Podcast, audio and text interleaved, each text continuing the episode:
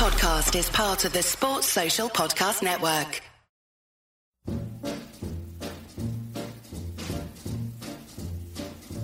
Oh, the shark, babe, has such teeth, dear, and it shows them pearly white. Just a jackknife has old Macheath babe, and it keeps it uh, out of sight. You know So, welcome everybody to this latest episode of Macklin's Take, episode number 108, with me, Andy Clark, and Matt Macklin. Hope everybody's well. It's been great to see boxing back on our screens these last couple of couple of weekends, and here's hoping that 2021 will be more eventful on the boxing front, just less eventful in the kind of life front, if you like, than, than 2020. There are signs that that there is light at the end of that tunnel, and that hopefully, maybe before too long, uh, life will be recognisable. Uh, working life and just everyday life will be recognisable as bearing some kind of equivalence to to how things used to be. Uh, thanks very much for getting behind the YouTube channel so far. Uh, we've had good fun doing that. Uh, Darren's done great with it. Our producer, plenty of content on there. If you hadn't had a chance to get across, do do go and have a look. What we've discovered is that, like everything, it's a kind of work in progress. Our plan was that our weekly kind of news take would come out every Thursday. What we've realised now is that there's, there's no real point just doing it on a given day because the the whole essence of it really is to react to things quickly. So hence we did one after Avanesyan and Kelly nice and quickly at the weekend, and we're just going to drop those when we feel we've got something uh, of interest to say, and hopefully we're we're a, we're a good judge as to whether what we're saying is interesting or not. Um, so we could do three or four in a week if it's a big week, or we could just do one. We'll we'll just we'll just see how it goes. But back on to today's episode. So for this one, we welcome back somebody who first joined us in November 2019. Seems like a long time ago, a long time ago now, and somebody who we do still see around, but but sometimes only from a distance because fight weeks aren't what they used to be, uh, and that's kind of what I miss most, if I'm honest. The going to workouts and press conferences and, uh, and weigh-ins and, and catching up with everybody over the course of the week, having the chance to have a chat with basically basically everyone. Whereas today's guest, I've kind of sighted him kind of like over the brow of a hill at times in, in, in venues and uh, had a quick chat with him after Whyte Povetkin at fight camp. But, but other than that, he's a busy man, you know, plying his trade, um, making stuff happen behind the scenes, up front, all over the place. And as people who, who listen to this know, I do like to give our guests a bit of a, a bit of an intro, a bit of a build up. You might think there's no real point to that because the their identity is in the title of the of the episode, so you know who it is. Uh, but it's just something I like to do. So I was thinking today, you know, how would I how would I describe this individual? And for for some reason, the idea of a high school yearbook came into my mind. You know, in America, they'd have high school yearbooks and they'd have pictures of of students, and underneath each one, they'd have a, a, a caption which was some kind of prediction of what their future may hold. It would be man or woman, most likely to. So I thought, if if if we could find one of these for this person, which actually we probably couldn't because by the age of four he was outside train stations giving out flyers. So I don't think he he, he forayed too deep into into higher education. I could I could be wrong about that. But were we to find one, I think underneath his picture would be something along the lines of man most likely to find a way to get shit done. I think that would be it. I think that would be it. He could tell us what he thinks about that. It's the CEO of Matchroom Boxing, Frank Smith. How does that grab you? If somebody written that under a picture of you when you were however old, would that would that have been accurate? Do you think? to be honest, I just like the build up there, Andy. I was just listening to it all, and you know, you couldn't have said it better myself. If I, you know, and I wish you did find a yearbook of me because I haven't got a clue where there would be one. Um, so I was, I was hoping maybe you'd come up and you'd just have a printout like that on the on the Zoom and just say, "Here he is." Like this is your life? Yeah, like a kind of Yeah, with an hijack you- even, yeah, yeah, with an even worse haircut. I, I haven't had a build up like that since Apollo Creed. I have to keep myself busy at the minute. You know, I, I think about these things; they they kind of revolve around in my brain. But but Matt, that I mean, that's you know, I think that's I think that's that's pretty accurate. Because um, I mean Eddie's Eddie's up front and you know Eddie's in front of the cameras and and he's very good at that. But but we all know, we all know, don't we, that really the kind of the Keyser Söze of the operation, if you like, if that if that's in any way an appropriate um, comparison, is um, is our man here. Yeah, well, I mean Eddie's Eddie's like you know got massive charisma. He's great talker. He, like you say, he's the perfect front man. He is matchroom uh, boxing, but you need people then coming in and, and, and dotting the dotting the I's, crossing the T's, and just and, and as you said, getting shit done. Boxing and but especially boxing events it shows the amount of headaches and problems that go on. You, unless you're in the business of boxing, you couldn't possibly even begin to imagine. Frank's a problem solver. He finds solutions to problems. That's what he does. That's what I think he does. Anyway, that's that's what I think that would best describe what he does. He gets shit done. there seems to be a lot of problems in boxing as well. oh. oh, doesn't there ever? Doesn't there ever?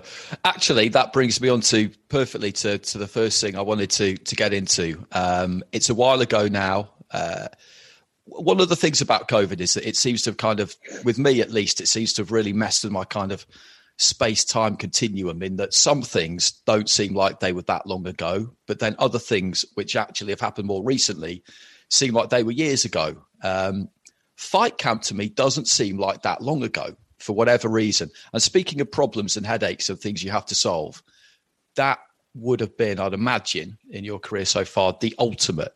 it, it is a while ago, um, but we haven't really talked to you about it in any kind of detail. I mean, what was how, how did that first even rear its head as a as a solution, or rather, actually, first of all, when it was obvious that that things were going to get really serious, and there was a lot of denial in this country, a lot of denial, me included.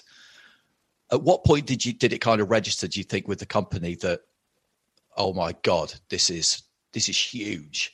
What are we going to do, or are we even going to be allowed to do anything? Yeah, I think everyone was in the same place when back in, we think back to March 2020 when know we'd done our last show, which I believe was in Manchester with Quigg and Carroll, um, and then we were actually doing a press conference for Usyk Chisora. I think about a week or ten days after that for the fight to happen in May, and I think at that point we all thought, oh, May will be fine. Like there's nothing to worry about. Give it a month and everyone will be fine. You know, everyone will stop worrying at that point and we'll be back to normal slowly that carried on, didn't it? You got into April, May, even then June, and we're thinking, you know, when are things going to go back to normal? And looking back now, who would have thought almost a year, you know, we're probably not far off a year to the date of when we went back into lockdown, probably some point next month in March. Who would have thought we'd still be doing shows behind closed doors? Um, so I think, you know, as we work through things, we move at such a pace that it's a show every week and you don't really ever have much time to think and you know it's constantly right on to the next location right finish that next show um, so for us it was more that period of time was really spent at the start thinking right how can we keep things active? How can we continue to keep the sport busy without the sport actually taking place? Um, and then how can we do something that's different to anyone else? I, I will argue I originally came up with a fight camp idea, not the full name and everything, but I remember sitting in the office in March and saying, why don't we just build an arena in the garden?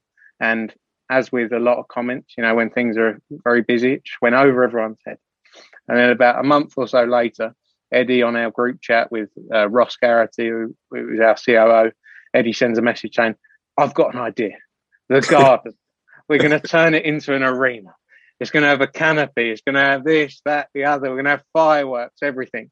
And I thought at that point, I'll stake my claim to it, but that'll be the end of it. But now, because it went so well, I think I've got to stick up for the point that, you know, I'm saying fight camp was all my idea.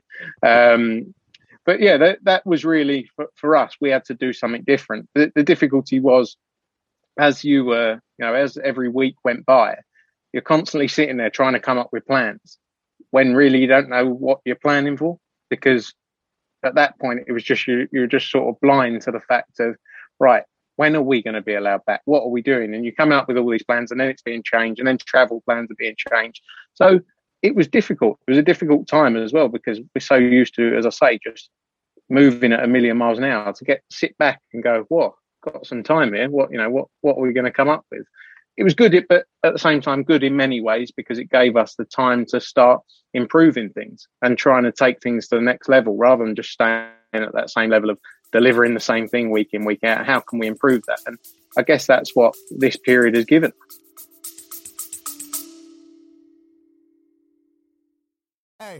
hey, ki- hey, kids. Hey, everybody. Sitting here with a famous Slovenian philosopher. How are you doing, sir? I am uh, in health, thank you. Are you uh, excited about something? I am excited about this latest uh, CIA-funded venture. A CIA venture? Yes, it's called the Desire and Capital podcast. Oh, what is it about? I refuse your fascist question. Well, there you have it. Listen to the Desiring Capital podcast, coming soon to a bourgeois platform near you. On your marks, get set, go! This is so crazy!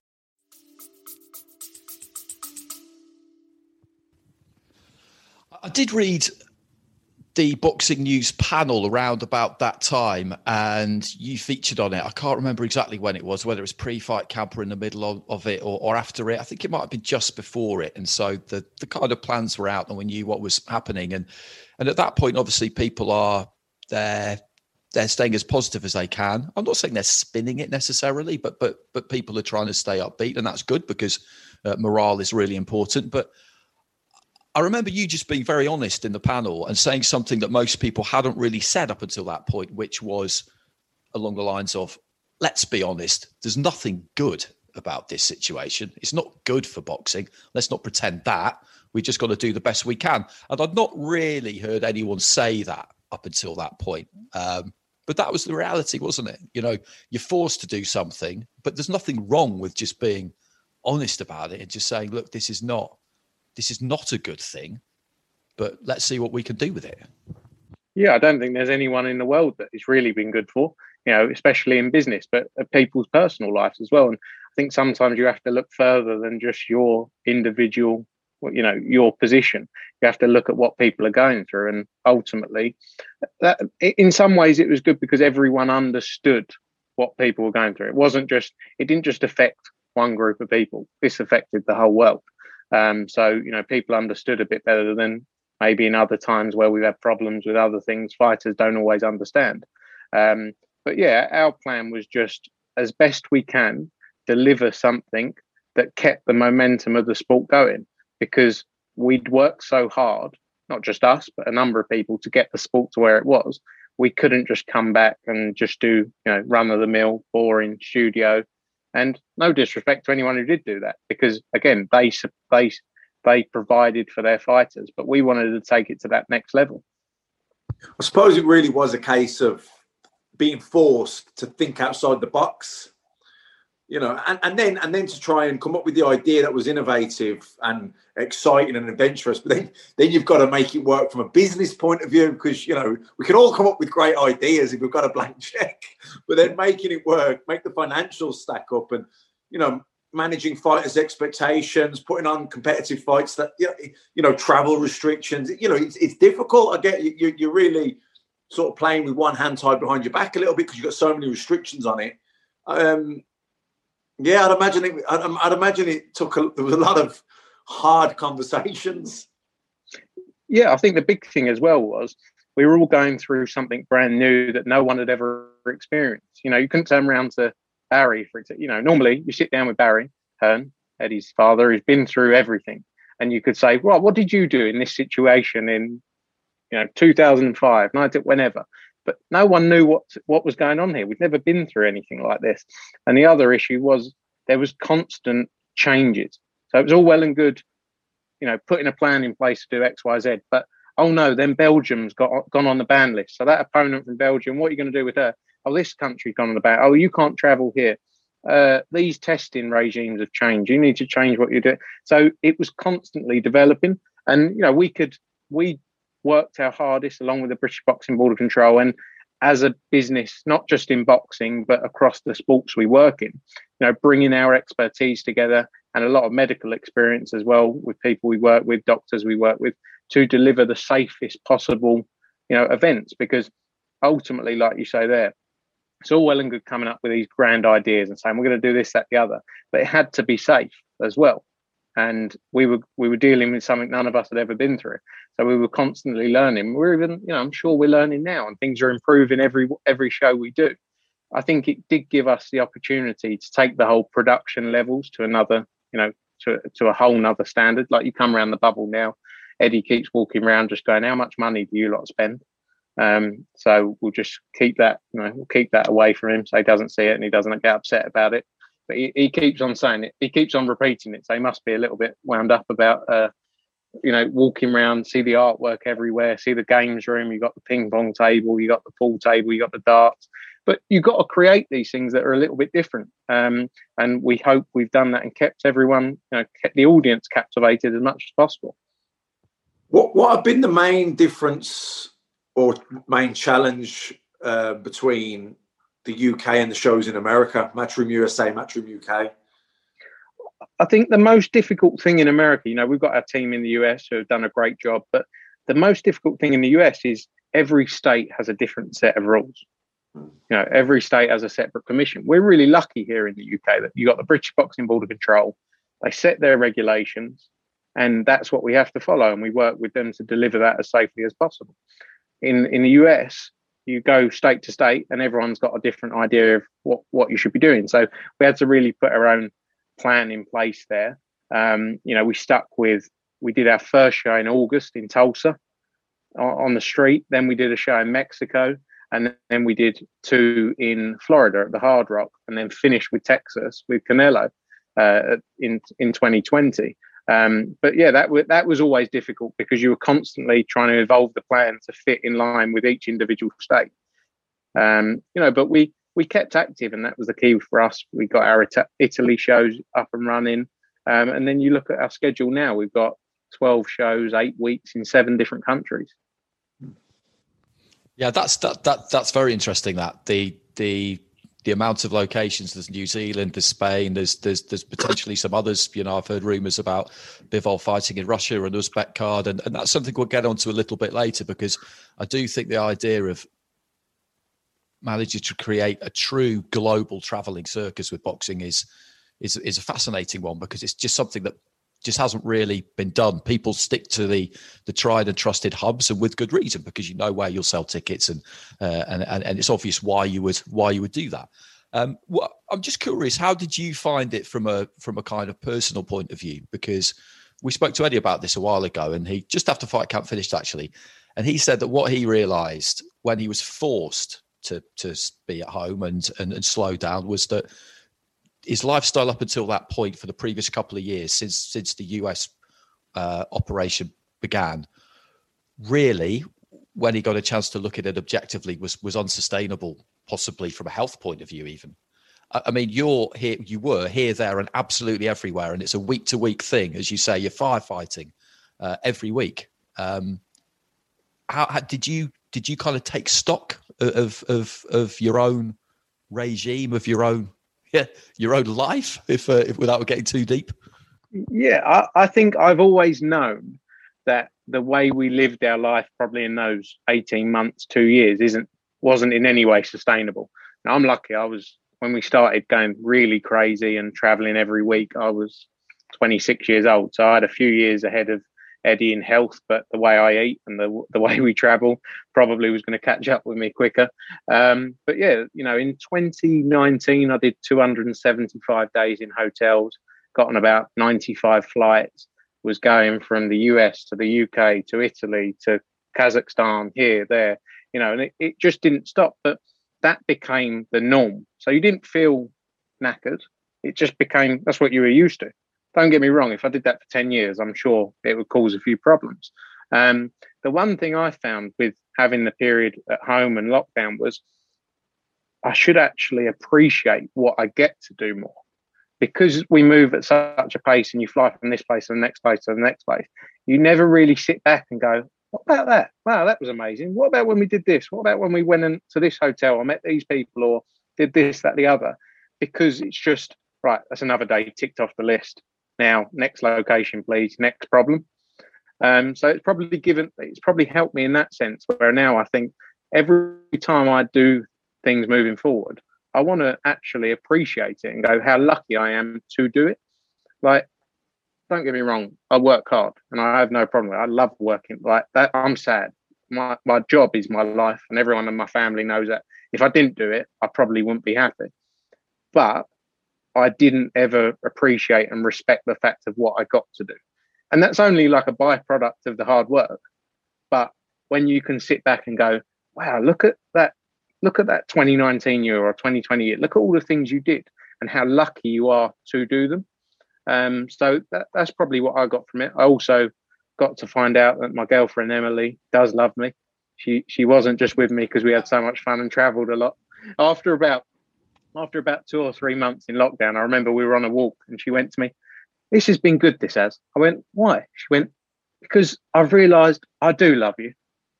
and I'd been I'd been with her for about three and a half years at this point. So I was like, Well, that's lucky, isn't it? it could have been it could have all gone the other way. But no, it was it was nice to spend time, you know, home with her. But at the same time I, I love what I do. I love traveling and you know, we have so much fun doing what we do. Uh, I'm so lucky to do this job. Yeah, I think we can we can echo that. I think all of us that work in boxing, we're passionate about it. We love it.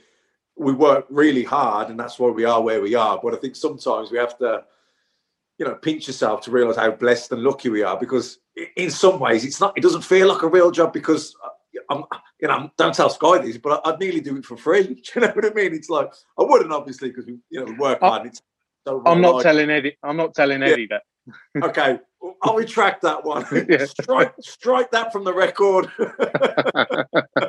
but you know, it's um, look, you do something you love, something you're passionate about, and you know, in theory, you'll never work a day in your life. And I think that's we're all in that boat. And it, it sometimes you do when things slow down a you get the chance to reflect where you are, and it's important to do that. I think, and it's also important to having done that, and it's great to reminisce, but then to try and actually do that as you're going, be present in the moment, enjoy the journey as it's happening, not just looking back. Yeah, no, completely. And I, like I say, I was probably guilty of the fact that I didn't do that. Um, and this has been all the way since from when I was like 16 or 14 doing work experience at Matchroom, when I was out leafleting at Romford train station or at Liverpool Street giving leaflets out or putting posters up you know, as a kid and people knocking me back thinking, mate, I don't want a leaflet about the World Darts Championship. But I'll be there in their face at, at seven o'clock in the morning at Liverpool Street Station. But all those memories as well. And I wish I remember, like now I've got this thing where I'm, I haven't done it yet, but I'm going to start writing everything down because I want to, I want to look back and go, oh, do you remember that day? Because we do so many things where you go, where a lot of people go, that's sensational. But because you're always thinking about what's next, you know, you don't really remember those moments. But yeah, no, I think it, it's been good in that sense. And, you know, it's been a tough time for a lot of people and you have to appreciate that as well. So also lucky to be able to sort of continue what we were doing and not be, you know, too affected by it in all honesty.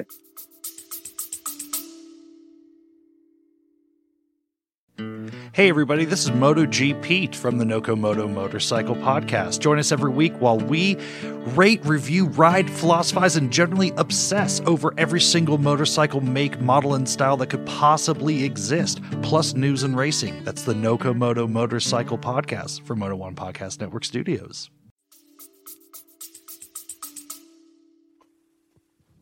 I do think there's a lot to be said for the idea of keeping some kind of a, a journal for exactly that reason, because it is amazing what you forget. I was talking to uh, a colleague, had a long conversation with him not that long ago, who I hadn't seen for a while, who I basically spent a month with at the World Cup in Germany in 2006. And, and the things I remembered, he didn't remember, and the things that he remembered, I didn't. And it was just great to just all the things that kind of kind of come back to you.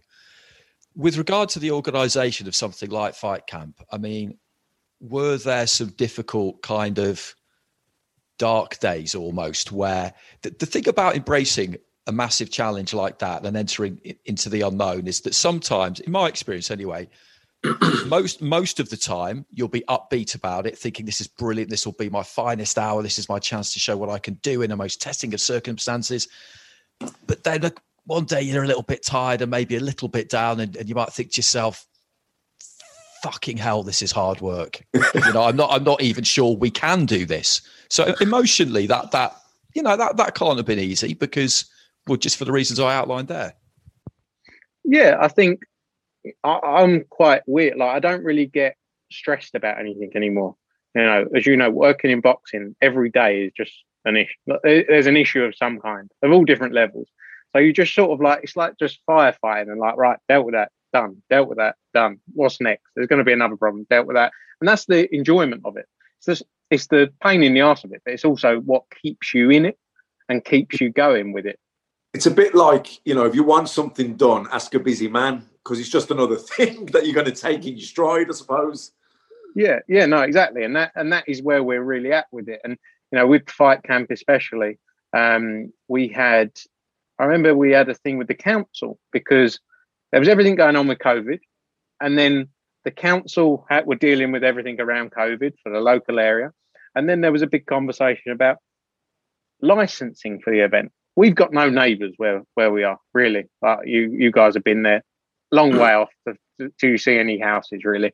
And uh, we had a lot of complaints from various people in Brentwood before we did the event.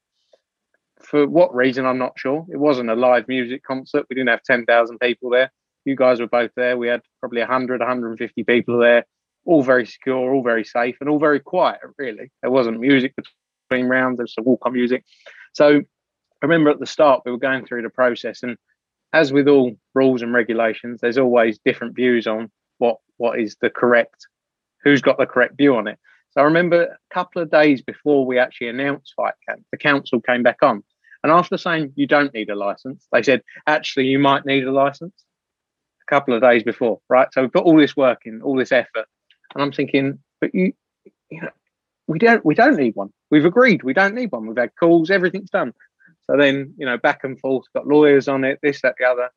And then this is two days before we're set to announce. We've got all the cards in place. We've got all the planning in place. Sky ready. Everyone's ready. And you know, it's those moments people don't really see where you're going. The council just come on, said you're not doing this event in seven weeks, and you're sitting there thinking, and you know you've done everything right. You know, because everything we do, it has to be right. We can't take any risks. You can't even blame someone. no, no, no. I'm sitting there. I've got Eddie going. What are you talking about? You told me we didn't need a license. I'm going. We don't need a license. But they're the moments where you look back and you go, that was actually quite fun dealing with that because we had 36 hours, 48 hours to go, and they're telling us we couldn't do it. And you managed to get it all done. But that is the constant process with this sport. It's always like next challenge. There's always something. You're always under tight time frames. So that that's what keeps it fun, I'm sure. Otherwise, um, we, I think we'd all be out of it by now. I was just thinking then, do you remember that program that used to be on? It'll be all right on the night. Yeah. that, that's exactly that's it. But nothing, nothing fazes us anyway. It's like going to Saudi and walking it into it, going flying to Saudi for the first time. And they took me. We had a big meeting, loads of us. They took me to the site, and honestly, it was sand. And this was three and a half months before. And they said, "It's here." And I went, "What is?" And I said, "We're going to build it here." And I'm thinking, in the UK, that would take four years and it still wouldn't be finished properly. I mean, over there, every time I went back, I did about 18 trips, but every time it's these are the things that teach you and make you learn. There's nothing to worry about. It all gets done eventually. One way or the other, you'll then, fix everything. And then after all that, we nearly had a thunderstorm on the night. I know, I know. I know. And uh, at 4 p.m., I remember at 4 p.m. So I'm with the, the local authority, like the GSA and all the everyone there. And they're saying, right, thunderstorms coming we may have to postpone. And you're thinking, all this work, everything that's been done to build this place, and it comes and it, it's never thunderstorm and it's never rained when I've been in Saudi in any of those trips. And you're there on this one night, and you've got our health and safety people, you know, so many people involved in these scale of events. Got health and safety people going, right, thunder, 15 miles off to the east. And you're thinking, oh, this is at like five o'clock hailing down with rain. And and I'm trying to explain. I've got Eddie. Eddie's on the way to the venue. He's like, everything all right there? I'm like, yeah, a couple of issues with thunder, but don't worry about it. But I, I sort of get to the point where it's like, I can't change the thunder. Uh-huh. My my limitations are really at weather. Mm-hmm. You know, mm-hmm. away from that, I think away from weather, I think we've got, you know, we can always have a conversation about it. But that is complete. That's nothing to do with it. but but that that's why you can't get too stressed with it because ultimately it's gonna it's gonna even not happen because of thunder. And what you no one can change that. I'm just laughing here. I can just, you know, imagine that conversation to Eddie when he's going, everything all right? And you're going, wow, what it is. what it is, there's a bit of thunder coming in from the west. I said it shouldn't be a problem, but if it carries on the way it's going, we could have an issue. So, just referring to that, what to what extent do, Eddie doesn't listen to this? I don't think. Um, to what extent do you decide what he does and he doesn't need to know? Yeah, quite a lot. I don't speak to, uh, because he's got his own stuff going on. You know, like when you and also we're at the point now as a business where we're getting to the size where everyone just has to play to their strengths, and his strength. He's got this in not not me saying just this is his only strength, by the way, just in case he, he does listen. his his biggest strength is being a promoter, and there is no one rivals him out there at doing it. No, and not because I work for him, but no one comes close. And that is what we've got to let him do. I don't bother him with menial stuff or anything, you know, because a lot of the time he can't change it. That's our job. That's what you employ all us people to do, basically. So we've got a team of 30, 35 people. That's our job to make it all happen. Don't worry him. Unless it's like really serious, just don't worry. Let him do what he needs to do. And I think that's where we're at a good place now where he's he does his thing, which he's so good at, and then the rest of it, he's sort of like, there you go, you know. But I'm sure, Frank, that that that's something that's I guess has evolved over time. And initially, when you know, he probably, I'm guessing when you're, you're, you're a leader and all that, you're, a, you can be a bit of a control freak because you're scared that people aren't going to do their jobs well enough. But over time, you've got to let people find their own feet and then and you've obviously stepped into that position now and you know what you don't need to run by him because you know how he i guess you know how each other thinks anyway so you'll think he won't like that. Yeah he will like that. That'll be okay. You know whatever hmm. whatever. Yeah and it's also i think like it's a trust thing. He trusts us and also you can't you know like, like i say we've got so many people now you can't be on top of every single detail and the truth is if someone gets something wrong it's a bit like look you know what you should have done there. Let's just not do it again. And fair, like I've had that over the years. I've been there for 12 years now, coming up to 13. You give people opportunities. If they make a mistake, it's all right. Just let's just improve that next time. And that's all you can ask for. No one's going to get through doing everything perfect. But I think if you get the right team in place that you trust to deliver in their certain areas, and again, using people's strengths, you know, some people aren't as good as other at one thing as other things. So you've got to make sure the team are all there doing what they're best at, and that's how you get the best end product. I suppose de- de- delegating the right jobs to the right people is a skill set in itself. Yeah, I, I think I'm quite lucky in the fact that because I started at the bottom and I will still do any job there. I'll go and make you a cup of tea if you want a cup of tea. Like I, I've worked through a lot of the people's roles who now work in our team. So I can have a conversation with them. Only I'm not very good at press releases. I'll admit that now. You know, you got to uh, be honest with it. But and I, I'm not the best at everything, but I have a knowledge of what their role is and what needs to be done to you know to help them. Because some people sometimes say, "Oh, what shall I do in this situation?" And you can give your help and insight and to try and help them how how how has the the situation, the COVID situation, changed or kind of developed, altered, whichever word is most applicable, the relationship between the promoter and your fighters? Because we've seen fighters take fights over the last few months that they will say already will say, well, this was a fight we had planned for fighter X in, in kind of three or four fights time, but due to circumstances, we're taking it now. You know, is it is it the case that as a promoter, Matchroom has maybe a bit more leverage, if that's the right word, in, in, convincing fighters, look, this is the fight you need to take. You know, I don't really want to give you a couple more knockover jobs. We need to see you in this kind of competitive fight now. I think the key is, you know, we have to keep the sport relevant and take it to the next level, especially during these times. Um, we got less fights on shows. We haven't got as much off TV stuff because of the restrictions. So we need to make sure everything we're putting out there is a, a, to a top quality. Obviously, there are going to be learning fights for fighters coming through, but there's not going to be you just lost your 10 rounder, so here's an easy six or eight rounder to come back in, mate, because that's not what the fans want. And that's the truth, you know, like everyone, and at the same time, you know, Pete, that's where people actually get their value as well, both fans and fighters, because, you know, we you, you can't be just delivering something just to say, you know, maybe in the past where we've had 12 slots on a show, you might be able to get away with a couple of runouts for people who you know need it need need something before their big fight. We just can't get not can't get away with that now, but there's there's not the ability to do that. Um, it doesn't mean we're going to push people into the wrong fights because it's not our job to do that for the fighter. You know, ultimately our job is when we invest in a fighter is we want to get them from here or wherever they are up to here. Now that's every promoter's job. Um, so we'll always be cautious of that fact, but at the same time, we have to deliver uh, deliver value for the fans watching.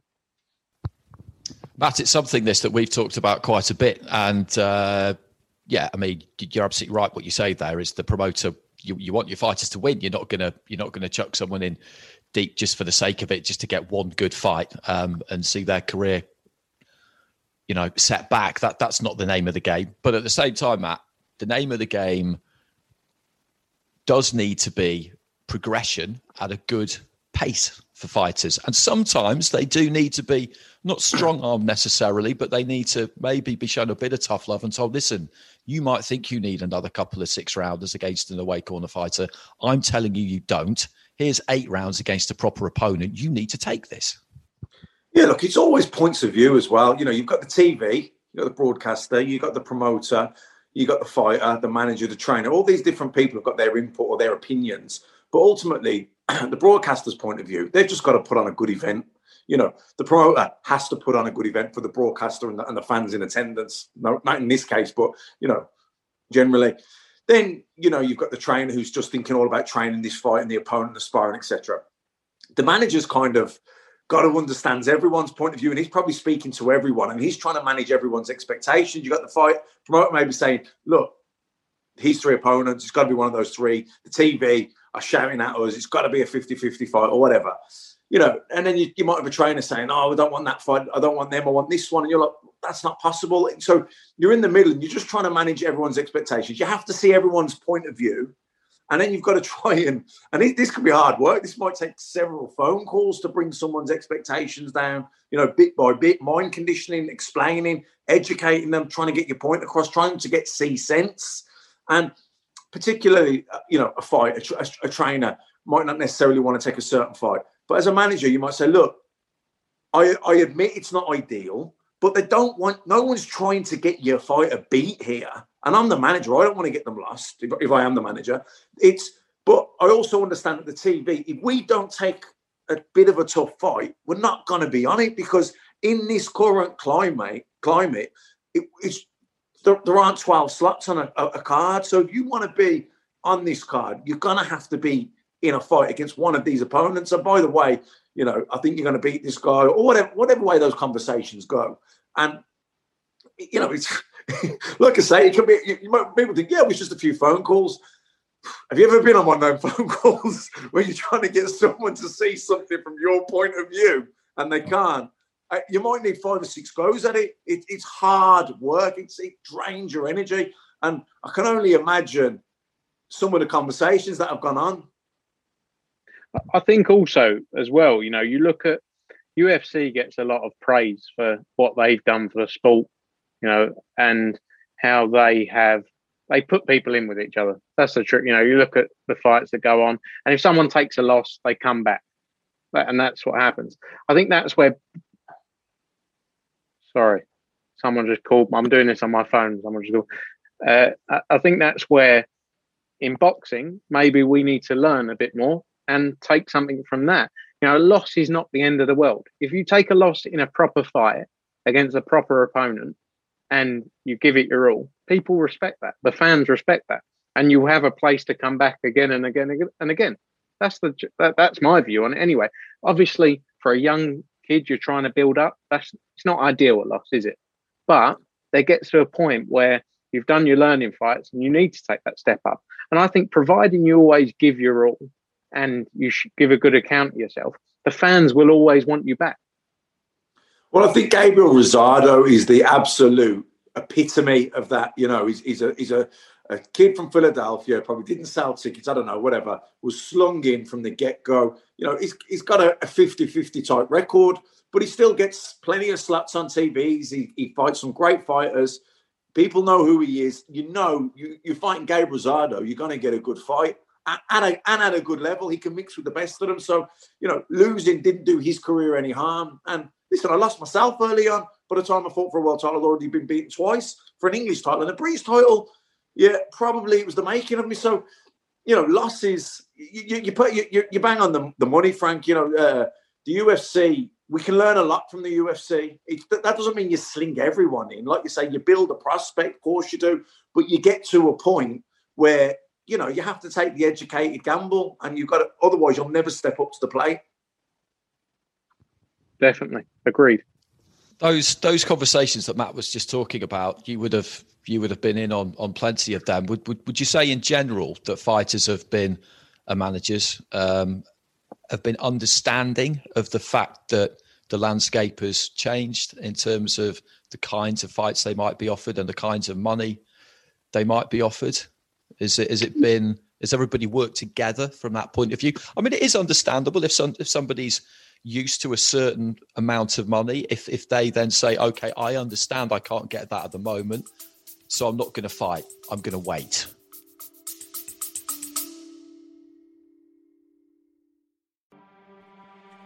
Yo, I'm DK, co host of the One Star Recruits podcast. My best friend Rip and I host five star athletes, celebs, business leaders, comedians, and coaches from around the world. Each week, I can guarantee the show will always have great laughs catch up on life's in relatable ways, and have a ton of fun. We're recruiting you. We are the one stars, which means we can ask the questions that no other podcast asks to guests like Joey Chestnut, Evander Holyfield, Bobby Hurley, Jennie Finch, Ryan Lochte, Montel Jordan. New guests every week, compelling interviews that you want to hear. Check us out wherever you get podcasts. One Star Recruits.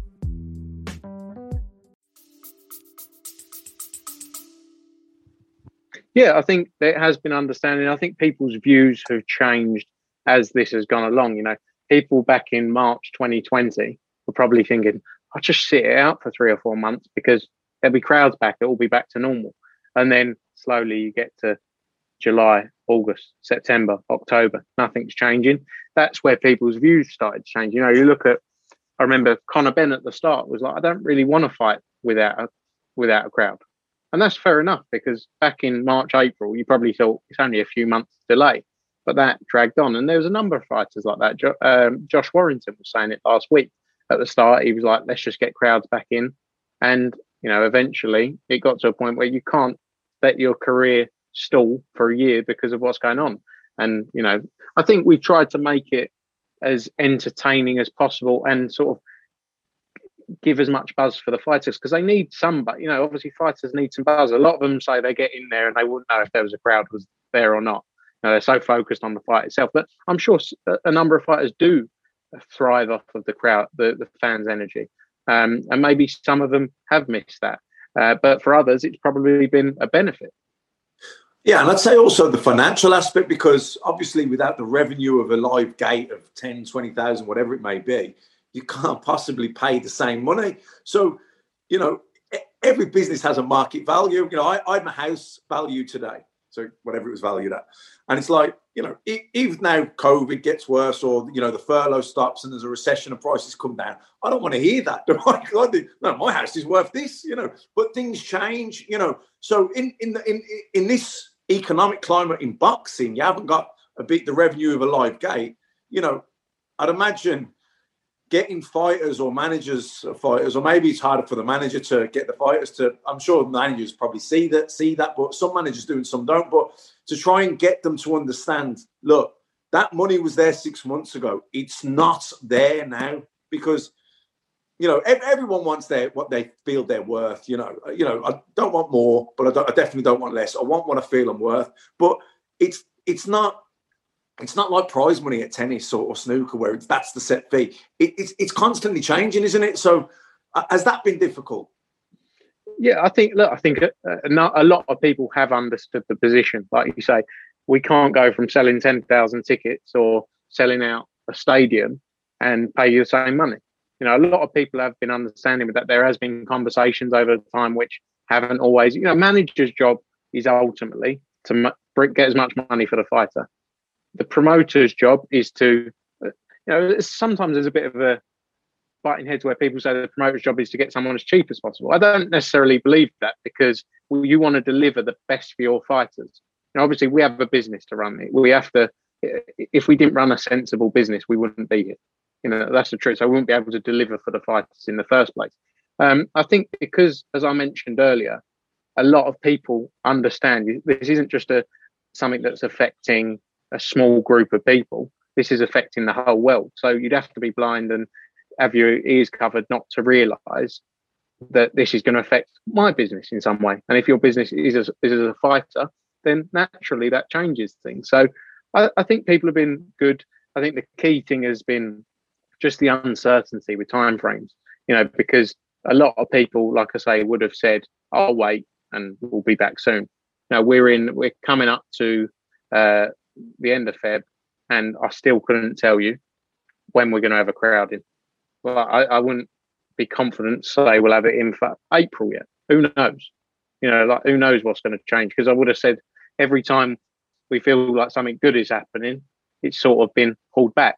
Hopefully, like the government say, now is the point when we come out of this, things have got to go back to normal, um, and that includes live events, live sports, because people people need it. And people want to want to be there, and hopefully that then brings the market back up and everything back to a level. Now, if we come back and live sports, you can only have a thousand people there. Still affects everyone's business. So the fighters aren't going to get the same as they were when they were selling 10,000 tickets. But I think that's quite, that's easy to explain compared to normal because you can't, you can't miss it. You can't, it's everywhere. You can't not see it happening. Um, and people, I think people have come around to that fact. But at the same time, we've tried to still deliver as best as possible we can for our fighters. What, one thing I found really interesting, actually, on the purely on the boxing front, just before we move this on to, to something else, is the kind of new breed of away corner fighter that that you're able to call upon now. Because we're getting fighters who pre-COVID were very much home corner fighters, ticket sellers on on small hall shows, who wouldn't have thought of taking a tough away corner job on a on a on a TV show, who now will, because if they don't, then they won't fight. Uh, we saw Ismail Ellis the other week; he's done it a couple of times now. Uh, Dalton Smith was too much for him, but he got pulled out at the right time, and it's done him no harm. And Kane Baker's had a win on Sky after picking up a defeat against Aqib Fiaz. He, had been doing that kind of thing for a little while, but it's fighters like him who have who have you know we'll see him again soon. You know they're they're getting they're getting opportunities. Uh, you've got to be you've got to show some ingenuity and flexibility at the minute. I guess is the is the is is the key takeaway. Um, so just to talk about to move on to another subject there's a very interesting decision coming up soon as to which way Matchroom will go with with the new TV deal. Uh, will they renew with Sky? Will they go with DAZN? Will it be a mix and a match? Uh, and I can exclusively reveal to Macklin's Take listeners that before we came on air, Frank promised to reveal all. So uh, in a second, in a second, I'll hand over to him and we will have a world exclusive. Um, are we are we finishing this interview in four four six months? Yeah, well, well, I mean, this, I mean that that you, you can't tell us. Uh, uh, I, am I'm, I'm not a complete idiot. Um, I'm aware of that, but um, I mean, it's big, isn't it? It is. It's a big decision, and that's why it's taking it's taking some time, um, and everybody's kind of waiting on it with uh, with with bated breath. Any idea of the time scale? Yeah, sorry. As I was sitting there and you were saying that, I had Adam Booth walking up to me. I'm in the, as I said, in the Matchroom Radio podcast, looking through the window at me like that, like as if I was some kind of caged animal in here. Uh, he's actually here. He is. Oh, there he is. There, there he is. is. There he is. There he uh. We'll we'll wrangle him onto Macklin's take at some point. Um, we were supposed uh, they said, to. They said you're not really a big enough star for Macklin's take. Chicken salad now. Um, could I have it with the coffee? as soon as I'm done, I'll, I'll text you. There you go. See, you can't escape anything in this in this no, business. No, Adam Booth just um, sneaking into the back of the booth. We're recording this in the week of Avanesyan against against Kelly, which will have been and gone by the time this by the time this goes out. Uh, so anyway, the you know, like I said, I know we're not going to press you, grill you, answer, ask you loads of pointless questions which you know you can't answer. Uh, but but it's got to. I mean, we're kind of sitting here thinking, God, something's got to happen soon. Yeah, look, uh, as you say, I, I can't give you an answer right now. If we do this in uh, in July, then you know I'll be, I'm sure I'll be able to tell you what's going on. Then you'll all know. Um, but we've obviously been partners with Sky for a long time. We do a lot of business with them, um, and you know you look at the sports we have with them. We have the, our darts uh, and all our multi sports outside of just boxing as well. But at the same time, we've we built a great business with DAZN. We've got a great relationship with them across our sports in a number of territories also, uh, as well as the boxing in the US, Italy, Spain. Um, it's a real interesting time. There's other other parties who are very interested in looking at boxing. It's a, it's a sexy sport to be involved in right now. Um, you know, I, I, can't say anything in, in too much detail, but we're we're we're talking down all, all avenues. Um, and you know, I'm sure there'll be news soon and the key for us really at this this stage now is I think we've all done a great job to get boxing to where it is, and now it's really how do we take it to that next level? And the, you know, the big push for us as a business is going to be on that global growth of the sport and trying to bring everything together as one. What UFC have done in MMA, that's the big push for us now. Um, so you know, as I say, lots of conversations ongoing. I wish I could tell you all. Um, if you call me afterwards, I still won't tell you anything you, you you got the wrong person on it because I'm the I'm the quiet like in the background as, as you guys know. Just I, I I've got a lot of info in my head, but I try and keep it all in there. Whereas Eddie loves he's a promoter. He's got a talk and he's got a, he would come on and go right. What we're doing here is doing this and this that the other. So you got the wrong person for that one. What's what's been good though, hasn't it? Over the over what's been good to see over the course of the the, the crisis, because it has been a crisis, is that someone like DAZN, for example, have have, have kind of doubled down. It seems to me um, in their commitment to, to keep this whole thing going, and that they're in this for the for the long haul. Because there were some rumours, uh, whether they were based on anything solid or not, I don't know. Uh, it doesn't matter. That that maybe they were in a bit of trouble, um, and people seem to react to that with with a disturbing kind of glee. It's just the way people are sometimes. But for the long term health of boxing and and any sport that is broadcast, you want as many people wanting to broadcast it and put money into it as possible. Uh, so the fact that DAZN aren't just hanging in there but looking to uh, ramp things up, that's that, I mean, Matt, I'll come to you with this one. That's good for everybody, isn't it? Yeah, of course, it's, it's money in the sport. There's more people seeing the sport. Um, look, I, I, you know, I think, and this is probably looking at the UFC thing a little bit and going back into you know the heyday of when there was one champion, there was one commission, there was one.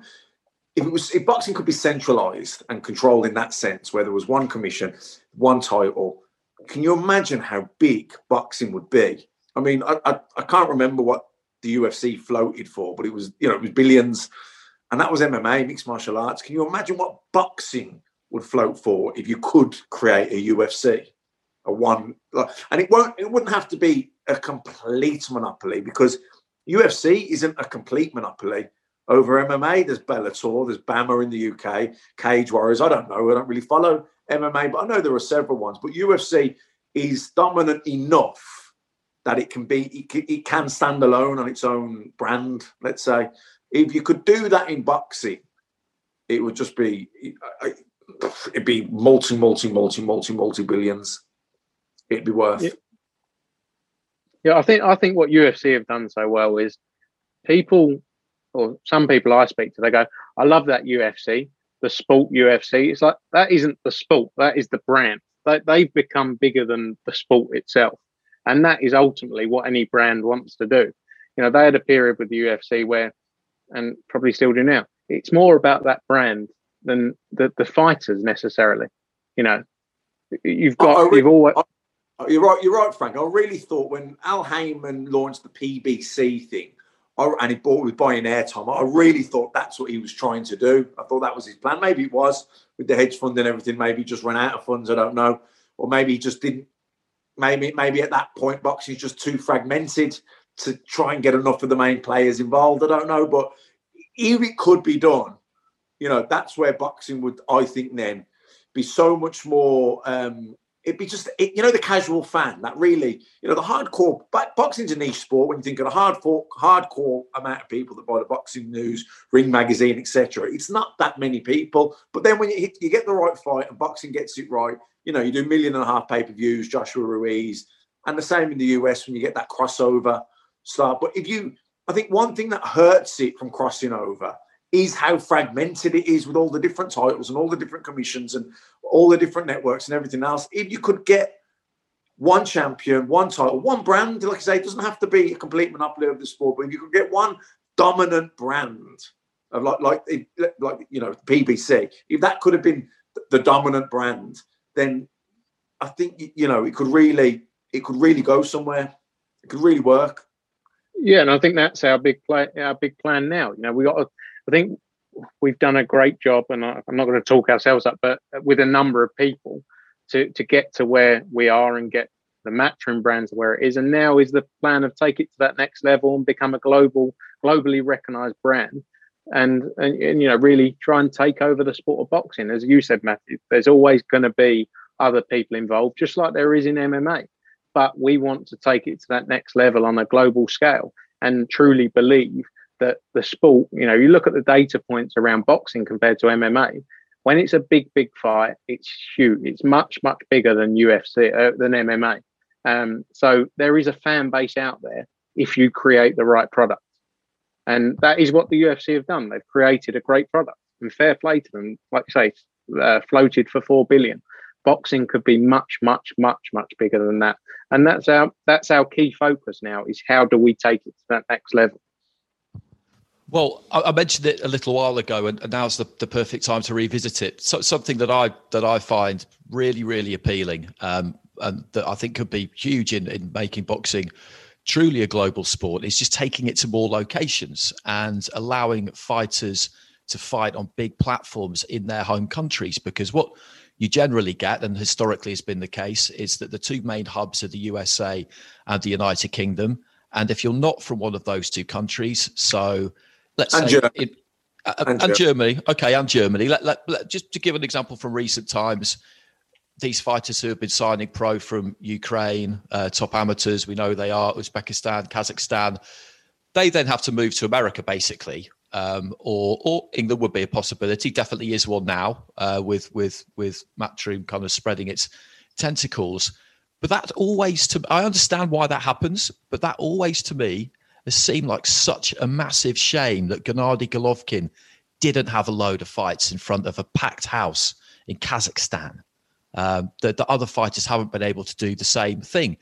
But what I'm hearing now is that maybe this can happen. That, that Bivol can have his next fight in Russia. That's something I'm hearing as a possibility.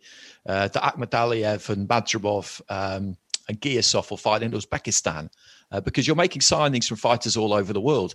Uh, and to be able to to have them perform in front of their own people, in front of their own countrymen, where, where there is definitely a demand for it because they're crazy about boxing in Kazakhstan, Uzbekistan, Japan. There's a big backing for it too.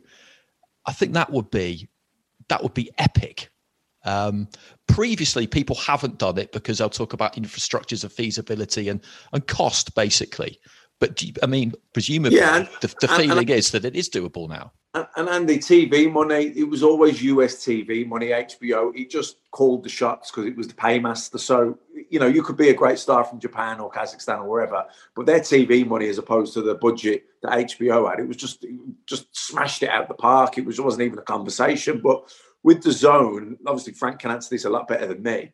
Being an app and a global thing, then I suppose that now is possible. Frank, you can answer that obviously much better than I can, but yeah, yeah. I mean, I mean, essentially, you've now got DAZN, which you know, uh, it's not their official term, but it's the Netflix of sport. You can watch it anywhere, you know, in, in all these territories, and one of their key focuses is boxing, which is great for the sport. You know, they've got they, it's plain to see everyone's seen it. They've invested heavily into the sport of boxing, and you know I believe they're they're truly behind the sport and the growth of the sport. Um, you know, I, I, can't believe that these guys that you mentioned there haven't fought in their in their home countries. The one you mentioned there, uh, is going to fight Iwasa, which is working to finalise that now in Uzbekistan early April, um, with Giyasov as well on the card and Madrimov. Now these guys are celeb, like huge stars in Uzbekistan. They got millions of followers. It's it's mad to think that they haven't been pushed there. And you know, it, it takes time. It takes time to build uh, the relationships locally. But again, that's where I'm. You know, like I said, the focus for us is now. You know, you've got Rungvisai in Thailand, you've got Parker in New Zealand, you've got the our show in Spain, the Garcia, you've got uh, Scardina fighting in Italy. Now, Scardina's becoming a massive star in Italy now. He was on uh, Dancing with the Stars there. You know, people will laugh at Dancing in the Stars, but this is how you cross over and build stars in their in their country. And then the aim is to do, you know, we build Scardina in Italy and we do a big fight in the US with him. Then he goes back to Italy and has a fight. All these guys, we can, you know, that that's the plan to build them around the world and have the ability to put them on our UK show. Have the ability to put them on, you know, Daniyar Yeleussinov in Kazakhstan is another example. You know, great, great fighter, huge star. Um, Olympic medalist, and you know we'll go back to Kazakhstan and sell an arena out. Um, so yeah, it's it's very exciting because that's where our next steps are is going into these local markets and building these stars, just like we've done in the UK, just like we're doing in the US, just replicating that. And you know, it's, not, of course, it's not easy. You know, doing 50 shows a year in 10, 15 different countries, but building something to that scale is is never going to be easy. And, you know, otherwise everyone would be doing it, wouldn't they? And this is the fun part of it. This is the proofs in the pudding. We've got this opportunity now to go out and, you know, along with building the sport of boxing, building these stars and giving them the platform they deserve. Yeah, I, I, just think fighters fighting in their own backyard. There's just so much to be said for it from a from a spectacle point of view. Uh, Matt, Matt, Matt made the point of what has prevented it from happening before, but it's it's it's just a great thing because you look at UK fighters the advantage they've had boxing at their kind of like local fortress. Uh, it doesn't happen so much in the USA, but you think about Crawford in Nebraska, Wilder in Alabama, you know, huge local followings. Um, and just the idea of, of, of, of let's just say they're, well, Lomachenko's not, not, not with you. Um, Usyk, I'm not really sure, but imagine a double bill with Lomachenko and Usyk in Kiev, something like that. Just be yeah. absolutely tremendous. Um, yeah. It really would.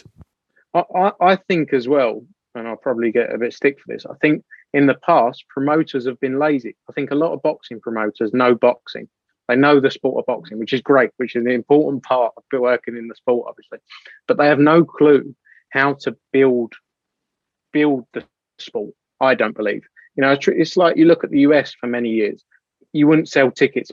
Promoters wouldn't sell tickets in the US because they were lazy they get their TV money, their huge money, like you say, Matt, from HBO, Showtime, whatever it was, and they'd just be content in, you know, taking their profit out of the TV margin.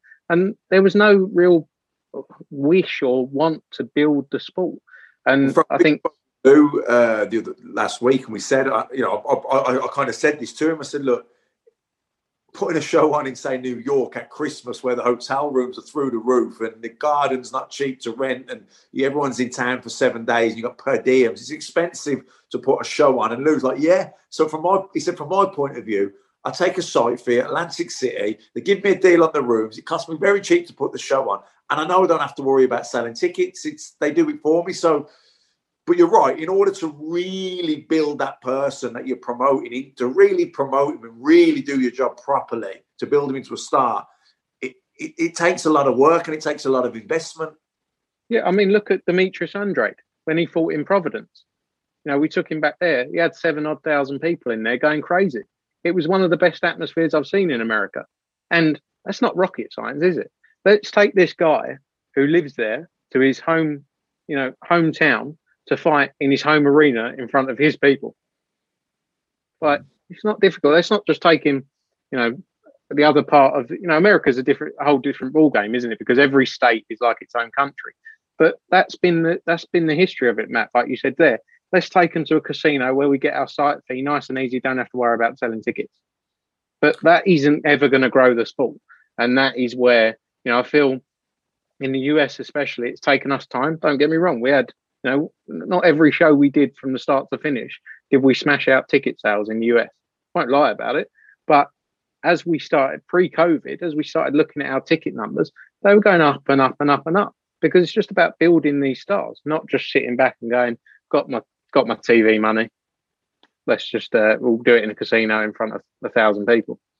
I think one of the key ingredients, Frank, with yourself, with Eddie, with Matchroom as a company, and I, I know the, the the boxing team, you're young, you're hungry. You know, a lot of these guys in America, you know, Lou said last week he's been doing it 31 years.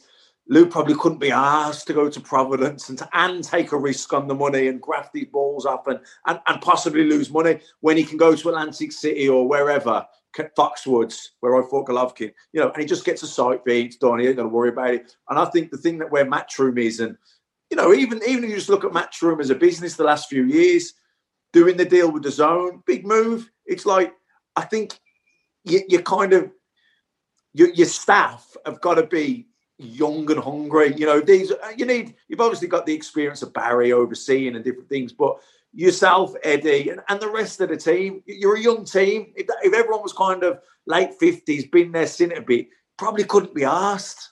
Hmm. Yeah, now everything's exciting for us, and I think because we're so close to the, we're lucky because we're so close to the end product. We get to see from day one when you sign a fight and say we're doing it in this arena and tickets go on sale. We get to walk out and this is what drives me on, I think. Get to walk out at a venue and go, wow, we've got 10,000 people in there going crazy. And we created this from day one. There is nothing worse than walking out. And again, we've all been there, not going to lie, but walking out and going, we got 3,000 people in this 10,000 seat arena. What an absolute flop. And there is nothing that kills you more inside. And if you don't have that passion for it, to actually have some pride in what you're doing, then you should just quit now. So I think a lot of boxing promoters should probably just quit now because they haven't got the passion for it. But this is the passion we need to take the sport to a whole nother level. There's nothing like a sold out arena. I, know you know, people will probably be sitting there listening to this weeping because we can't have crowds at the minute, but there is just nothing like it. It doesn't matter how big it is. And that's what's so great about about York Hall. And in London, we could probably do with another one that's a bit more kind of mid size, but you, you can't have everything. But a sold out York Hall is just brilliant it's just absolutely fantastic. And and any any arena when you know the the, the lights go down. Well, there's and, the copper oh, box. It's just the best thing. There That's is the copper box. Hmm. Yeah, that's right. That's down the road from me. But, but like I say as well, we've all been like, you know, you look at boxing, even matchroom boxing 12 years ago, it was in leisure centres. That wasn't the that wasn't growing the sport. So I'm not putting anyone like that. That's people like that was at that time. That was what the plan was. But it was it was never going to grow the sport. So now it, we've got to grow the sport. And in turn, if we grow the stars and we grow the fighters and we grow in local markets, that is naturally just going to grow the sport to a whole nother level. And it will be to the benefit of everyone involved in it. So just one more quick one before we let you go. We had Bob Arum uh, on not that long ago, and he was saying how he feels that the relationship between promoters and, and different people in the same business on the business side of boxing used to be more collegial was the word he used that there would be more kind of conversations in bars there would be more discussions off the record. I mean everything was kind of off the record then but but now that means that won't get reported in social media won't be kind of discussed in in public and that things would work better if if things were more like that now. And it just occurred to me that that matchroom would be in a good position to comment on whether that kind of collegiality, if that's a word, exists. It exists in America. It exists in America or not, because not that long ago you were the new boy at school, and when you're the new boy at school, how you get treated by the other pupils, by your new classmates, is quite revealing. So Bob could talk about collegiality all he likes, but how were you? How how were you received when you went to America? I, I wouldn't imagine that people were bending over backwards to make introductions from rival organisations and help you out. Firstly, I want to find out whether collegiality is a real word, but we'll deal with that afterwards. I've never heard of it. I might just not be that intelligent. Um, look, ultimately, we're competitors, aren't we? You know, we're never gonna like, we're never gonna see completely eye to eye we might have a relationship and go, hey, how you doing? Yeah, nice to see you. Have a chat, sit down. Like I get on with lots of people at Top Rank. I get on with people at PBC, but we're competitors at the end of the day. Our business, our businesses are really to outdo the others, you know, because otherwise that's what business is about. You know, don't get me wrong. There's there's going to be times where something makes sense for both parties. You know, like we've worked with them before. We worked with all promoters before. Errol Spence came to Kell Brook, uh, fight Kell Brook in the UK, didn't they? Um, when Ramirez fought Hooker in the US, top ranked fighter coming across. But sometimes it doesn't make sense for both sides. So at that point, you have to put aside the relationship of, yeah, we can all sit around, have a chat, get on, and go, no, we've got to, this is our business. We've got to worry, not worry, but we've got to build our business. We've got to build, again, we're building the sport of boxing. So if we make a move that makes sense for our business, it's not always going to make sense for Bob Arum's business and top rank, is it? But at the end of the day, competition is good for the fighters. And the fighters are getting in there in the most, you know, in one of the most dangerous sports in the world. They deserve everything they get. And if competition drives that to a point where a fighter's getting paid more, fair play to it. Like, and that's what we've always got to remember. We've never had a fighter leave us who's getting paid more money, and we sat there and gone, "Oh, what on it?" You know, that they've made the right decision for themselves, and in a sport that is so tough. So us having competition with other promoters is brilliant, and what should continue. And you know, when we went to the US, no, no one was bending over to help us. It's all well and good, isn't it, when people are in a position of power for someone to go, you know, I don't need to help anyone else. But when someone else has then got the power and, you know, has something over on someone or could could do something that could affect their business in a way, it's easy, isn't it, for them to say, Oh, we should all work together, guys. It's that you one, know? isn't be careful be careful how you are on the way up because you might meet them on the way down. yeah, but it should it should be the same throughout, shouldn't it? I'll shake your hand, we'll say hello, we'll get on. Like personally, I've got no issue with you. Even in business, I've got no issue with you. But we have got competing businesses. So some things that you may want, I may also want. So that's just the way it is. So yeah, sometimes we'll work together and everything will be hunky dory. Other times we might want something that they also want. You know, if we're trying to sign a fighter and they're going, "Oh, let us have this and we'll do," no, no, no. Sometimes we're going to go at each other, and that's just the way it is, and that's for the good of boxing and good for the good the good of fighters, and that's what the fighters truly deserve is you know a fair marketplace where there is competition because they des- they they get what they deserve, and that that's also why at the same time I think the sport of boxing is great is because and what we see day in day out is the fighters are getting what they deserve. You know, fighters are getting paid the right money. You know, you sometimes look at maybe what UFC what UFC's business model is, and you know, they, they, I think they're talking about it at the minute, and what the fighters' share of purses are, etc. It's quite well publicised. Boxing's on a whole nother level today, isn't it?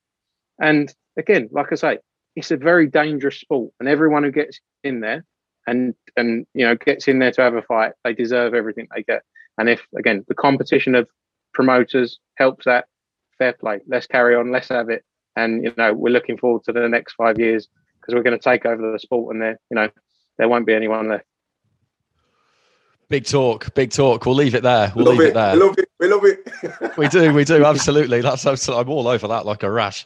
Um, it, it, just. I, I, was listening to Tris Dixon's podcast, which I do almost every week. Uh, the one he did with Barry Hearn a few weeks ago, and and and yeah, it, it's it's that that is the matchroom ethos, isn't it? But Barry, the way he just explained it was ultimately everybody will do what is in their own best interest. Um, sometimes or often your own best interests and somebody else's will coincide and you'll work together. As soon as they no longer coincide, you'll shake hands and go work with somebody else. And that's just hmm. that's that's just how that it's just how that works. That's just how that works. So Frank, thanks very much. Thanks very much for your time. This has been great fun, and uh, there'll be a part three to this definitely. I'm off to look up collegiality in the dictionary, um, and then once I once I've done that, I'm very much looking forward to the to the to the show coming up at the weekend. Um, if you could give us a rate and a review on this, that'd be great. Get over to the YouTube channel and, and check out the stuff that, that's going up there. That would be that would be good too. It's it's always a an organic process with um, with Macklin's take. We're just going to grow that and see what see what happens. But it's uh, it's all good fun. Uh, we're still very much enjoying this.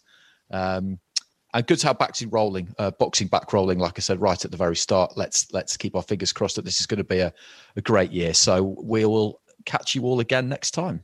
Can I stop you there, Andy? I've just googled collegiality. It's a real word. It's companionship and cooperation between colleagues who share responsibility. Oh, Well, there, you go. There you So there go. you I go. just I. I just pulled that off the have to top of my it. head. I just pulled that off the top of my head. It's well, Bob. Bob. Bob's a Bob's an educated man, so I could have relied on him to to to choose the right word in in collegial. But then uh, my linguistic background has allowed me to extrapolate it out further. So that's a massive. That's a massive win for me. That's a massive win. I I finished this. I finished this podcast on the crest of a wave. Uh, I'm off to do some push-ups. Catch you all again next time.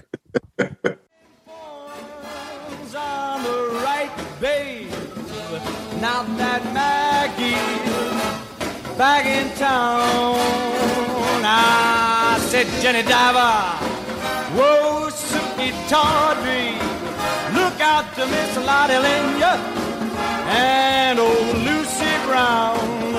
Yes, that line forms on the right, babe. Not that Macheath's